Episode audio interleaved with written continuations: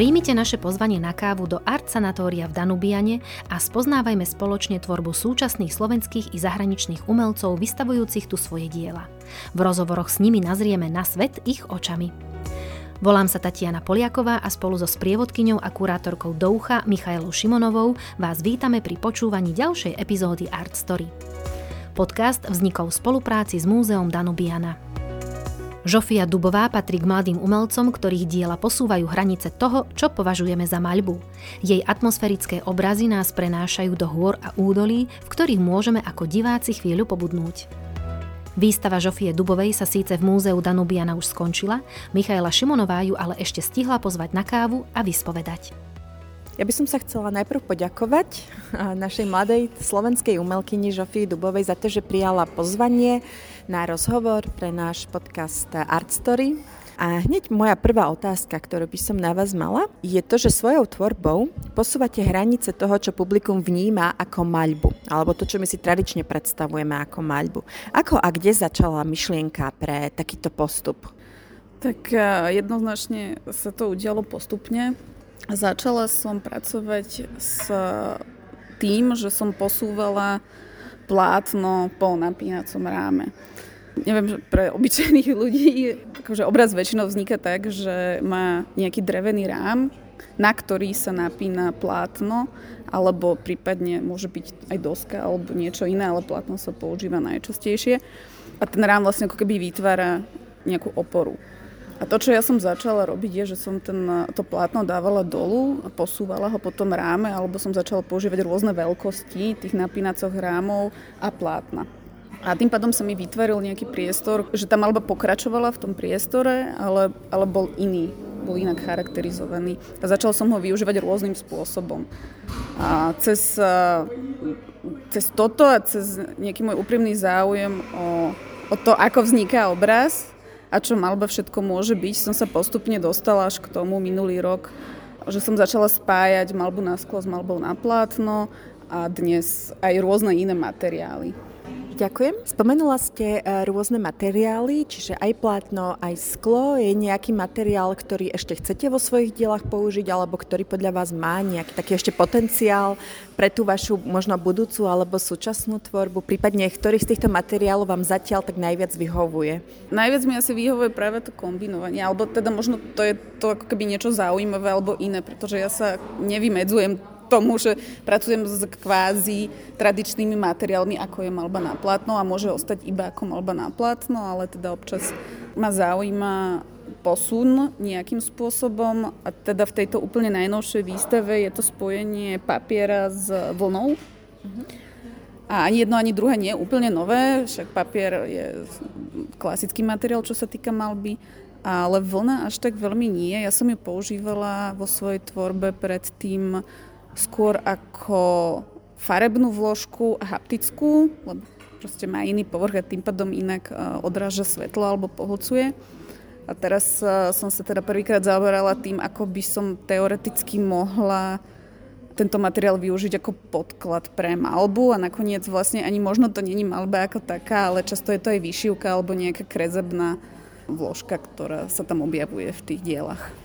A práve to je to posúvanie tej hranice toho, čo vnímame ako maľbu, ako ste práve poznamenala, že tá maľba už nie je v tom dnešnom ponímaní iba skutočne ten nejaký olej na plátne alebo nejaký akryl na preglejka, ale skutočne je tam už ten posun, či už e, materiálový, ale taktiež aj e, posun v tom, ako sa pracuje s tou maľbou, že už teda tie štetce zrejme nevystačujú pre niektoré umelecké prejavy. A mňa ešte zaujalo na vašej tvorbe, najmä teda na tej súčasnej výstave tu na Danubiane, ktorú sme mali možnosť vidieť aj to, že častokrát, alebo teda väčšinou sa vo vašich dielách vyskytujú hory, také atmosférické javy. Na mňa osobne to má veľmi takú príjemnú, upokojujúcu atmosféru a chcem vojsť do tohto obrazu a zrelaxovať na tom mieste, pretože vyzerajú skutočne veľmi príjemne, veľmi pokojne. Tak preto ma napadlo, že prečo sú práve tieto hory a tie atmosférické javy blízke, alebo prečo ste si vybrali práve tento motív na svoju aktuálnu tvorbu? To je pomerne jednoduché, lebo to vyplýva z môjho života, z toho, čo robím, ako robím. A mám zázemie v športe, v lyžovaní a okrem toho sa venujem rôznym iným športom a cestovaniu. A väčšinou teda sa dejú v externom prostredí a úplne najčastejšie v horách. A tým pádom mi to ako by tak prirodzene prichádza ten, aj ten záujem, aj ten námet, že nemusím chodiť pre ten námet špeciálne niekde inde alebo nejako inak, ale jednoducho tie veci robím a tým pádom si ich beriem späť a spracovávam maliarsky. A druhá, ale taká ako keby podrovina toho celého je, že ma naozaj zaujíma vzťah ku krajine a, možno nejaké ako keby spojenie s tou krajinou alebo so svetom, nejaký pocit slobody, ktorý vychádza z týchto zážitkov. Taktiež som si všimla, že tieto hory sú na jednej strane aj tie európske. Myslím, že Alpy, ak si správne pamätám, a potom máme zase tie azijské ako Himalaje. Je tam nejaký rozdiel v tej inšpirácii možno, že keď ste teda bola na jednom, na druhom mieste v rámci svojej tvorby, že či vnímate tie hory ako nejaký jednotný, inšpiratívny vzor alebo zdroj? Vášho umenia, alebo či možno k tomu nejako inak pristupujete, keď napríklad si poviete, že chcem namaľovať alebo teda vytvoriť nejaké dielo, ktoré sa inšpiruje teraz Himalájami alebo práve Alpami, že či tam vnímate takýto rozdiel, alebo hory sú ako taký všeobecný symbol? Hmm, na to nemám úplne jednoznačnú odpoveď, pretože niekedy to môže byť aj iba ako všeobecná záležitosť, avšak sa snažím vždycky skúmať alebo vypozorovať tú samotnú krajinu. A často to tak je, že geologicky alebo proste tá skúsenosť je iná, že vyzerajú inak, tí ľudia, ktorí tam žijú, sa inak obliekajú, je tam iná kultúra, čo sa snažím brať ako nejakú pridanú hodnotu toho a, a priznať to. Ako, aj sa možno nejakým spôsobom inšpirovať, alebo skôr sa snažím vymysleť nejaký spôsob alebo systém toho, ako ten obraz vzniká alebo ako malujem,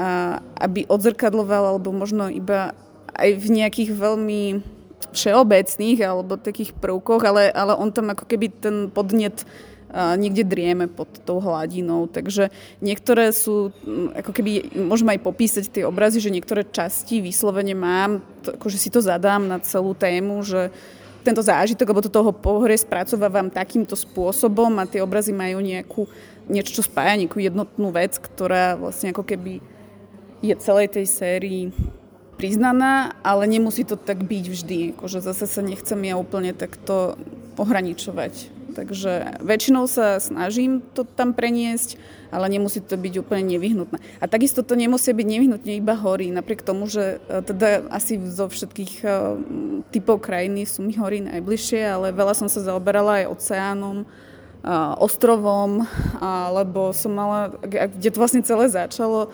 skúsenosť s púšťou sonorskou, takže sú to prostredie, ktoré sú úplne iné od toho, na ktoré som zvyknutá u nás doma a to bolo to, čo ma ako keby začalo zaujímať, že ako keby snažiť pomenovať tie rozdiely alebo ich vypozorovať a, a že sa musí ten človek vlastne adaptovať v tom prostredí.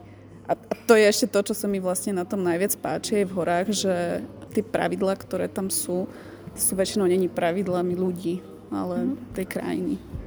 Presne tak, ako ste spomínala, práve tieto oblasti ako púšť, hory, oceán, sú to oblasti, kde je teda menšia hustota, by som povedala, obyvateľov a ľudia, tak ako ste to krásne teraz popísala, že skutočne tam platia pravidlá, ktoré neurčujú ľudia, ale ktoré teda určuje to prostredie.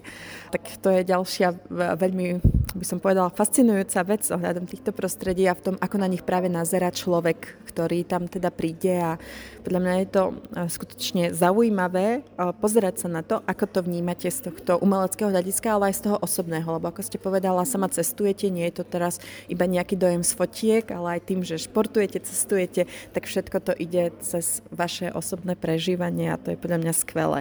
A keď už hovorím o tom osobnom prežívaní, tak by ma tak zaujímalo, taká osobnejšia trošku otázka, že čo vás na vašej tvorbe tak najviac baví, aj keď čiastočne mi to už teda povedali, ale možno to iba zopakovať pre našich poslucháčov, možno aj v tom celkovom procese tvorby umeleckého diela.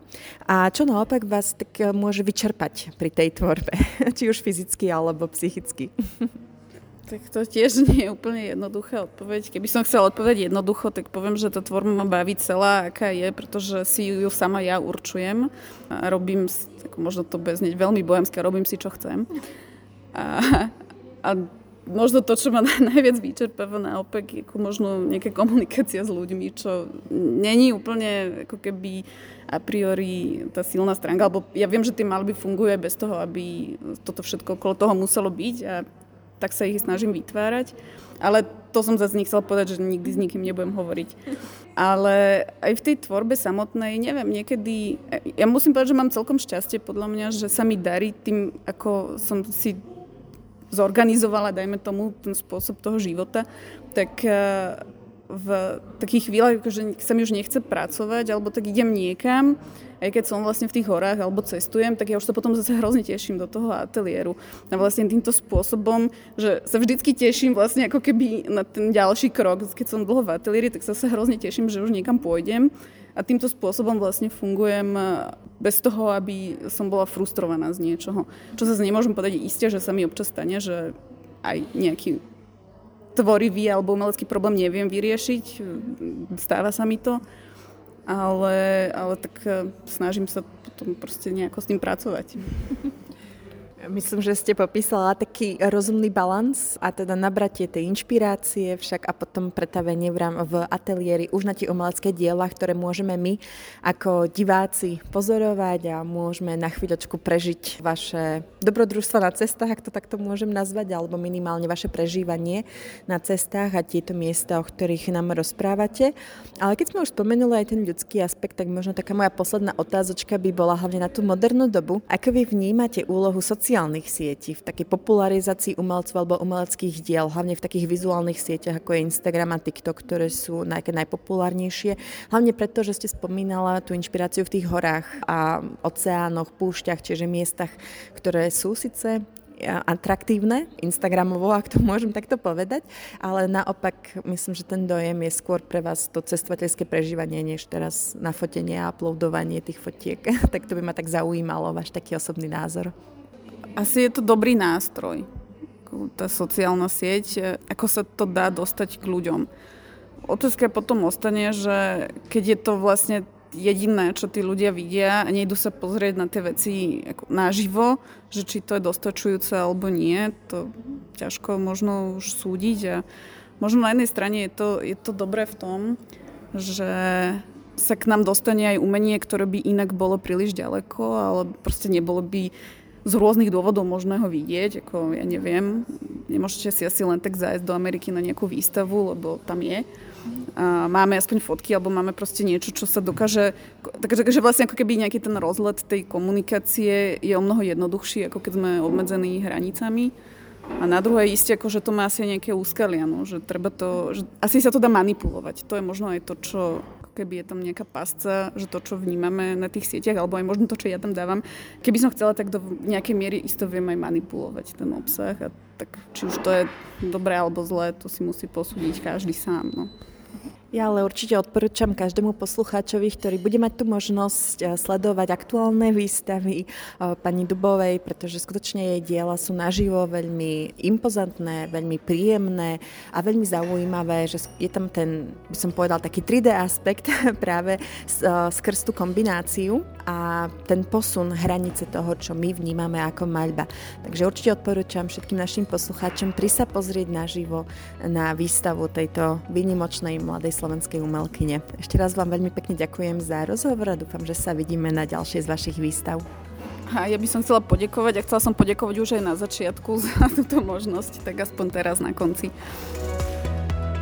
Žofii Dubovej ďakujeme za rozhovor a želáme veľa inšpirácie do ďalšej tvorby. Ak sa chcete dozvedieť o umení viac, vypočujte si aj naše ďalšie epizódy. Nájdete nás aj na Facebooku a Instagrame ako Art Story Podcast. Podcast vznikol v spolupráci s Múzeom Danubiana.